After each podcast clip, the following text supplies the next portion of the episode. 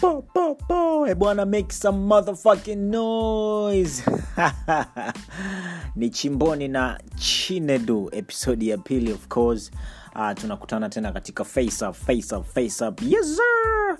It's another day, it's another hustle. Uh, my name is Chinedu. we all remember September 11, 2011 ni siku ya kihistoria duniani baada ya nchi ya Marekani kupoteza idadi kubwa ya watu eh, kutokana na shambulio la kigaidi lililosababishwa na gaidi mwenyewe wanamwita eh, the late Osama bin Laden, japokuwa kuna conspiracies kibao kuwa hakuhusika na shambulio hilo, lakini kama ni mfuatiliaji mzuri na unapenda kusoma vitabu mbalimbali unaweza kugundua kwamba hakuhusika kwa asilimia kubwa kama ambavyo eh, tulikuwa proved kwamba mtu mzima Osama bin alihusika, lakini hizo ni conspiracies.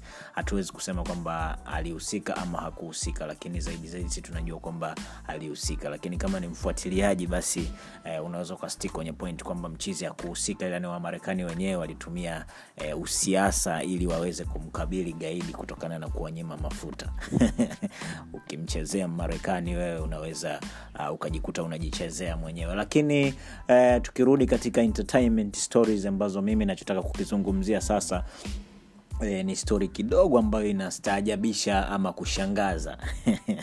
Hujue mara nyingi wasanii wengi wamekuwa waoga kutoa kazi zao e, katika kipindi ambacho jambo lolote kubwa linatokea kitaifa au hata kisocial media e, kwa kuhofia tu kazi zao zinaweza kutofanya vizuri kwa kufunikwa na tukio husika sijui tunaelewana. Hata kibongobongo hii imekuwa ipo sana. E, mtu fulani akiwa anaachia ngoma basi watu fulani wanaogopa kuachia ngoma. Ama kukiwa kuna mti, kuna kuna tukio lolote la msiba ama tukio lolote kubwa ambalo litashika e, social media siku hiyo basi msanii anaweza akaogopa kuachia albamu yake ama kuachia e, hit song yake e, kwa kuhofia tu kwamba inaweza ikafunikwa na na, na hilo tukio husika. Lakini hii ilikuwa tofauti kidogo ka, e, ilikuwa tofauti kidogo ka, kabisa na kifikra kutoka kwa rapa Fabulous. Eh, kwani same day shambulio la kigaidi linatokea na majonzi yakiendelea duniani kote. Hiyo hiyo siku septemba 11 mnyamwezi akaachia albamu yake ya kwanza eh, katika game kipindi hicho ana step up on the game na akaachia eh, albamu yake eh, siku hiyo hiyo septemba 11 eh, ya tukio kubwa la kushangaza kama hilo. Hey, can you imagine mtu ana step up kwenye game eh, ndo game anaianza anaachia album eh, the same day ambayo eh, imetokea hilo tukio la kigaidi. Hii album bwana ilikuwa inaitwa ghetto fabulous.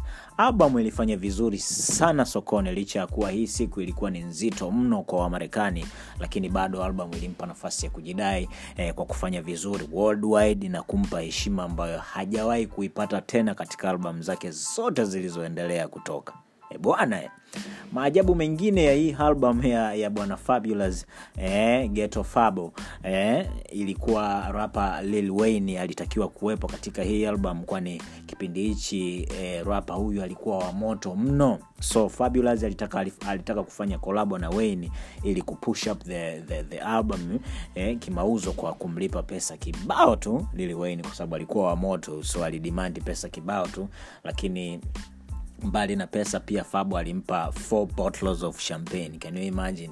Hapo ndo lili wayne akakubali kufanya korabo na mchizi kwa sababu kipindi hicho fabo yeye alikuwa underground so ni lazima eh, ujisogeze sana alafu uwe wa chini sana kwa watu wazito kama eh, lili wayne. Lakini tukumbuke hata drake aliwahi kumzungumzia kwamba lili wayne alikuwa anaishi kifahari sana kwa hiyo ilikuwa ni lazima umwogope but sadly wimbo huu haukuwepo katika album. Can you imagine? Wimbo ambao fabo amegharamia kumgharamikia eh, lili wayne Wayne awepo katika album lakini wimbo hakuuweka kwenye album.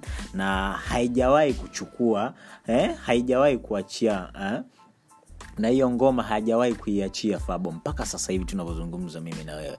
Lakini hata haikuzuia album kufanya vizuri sokoni pamoja na kwamba wimbo haukuwepo kwenye album lakini yeye alikuwa idea yake kwamba apushe album lakini aliutoa wimbo kwenye album na haujawahi kutoka mpaka sasa hivi. So alithubutu eh, kuachia album september 11 siku ya tukio kubwa na hakuna booster yoyote aliyoitumia kutoka kwa msanii yoyote mkubwa. Na bado album ika pull up, pull. Eh, bwana make some motherfucking noise for, kwa, kwa mnyemwezi fabulous. Ametisha sana. Lakini eh, you know i think the lesson here ni kwamba uthubutu ni silaha kubwa sana katika maisha which, eh, which in the other side fear is the most dangerous thing eh, if you keep entertaining it. And the more you fear the more you become available to your failures. Eh? Eh?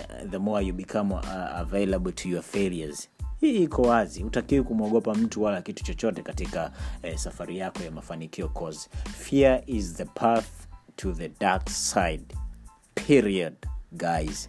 Don't fear any motherfucking any motherfucking ambaye anakama mtu away don't fear anything. So guys uh, that will be all for today. Uh, catch me catch, catch me tomorrow then katika another episode of chimboni. My name is chinedo bye bye for now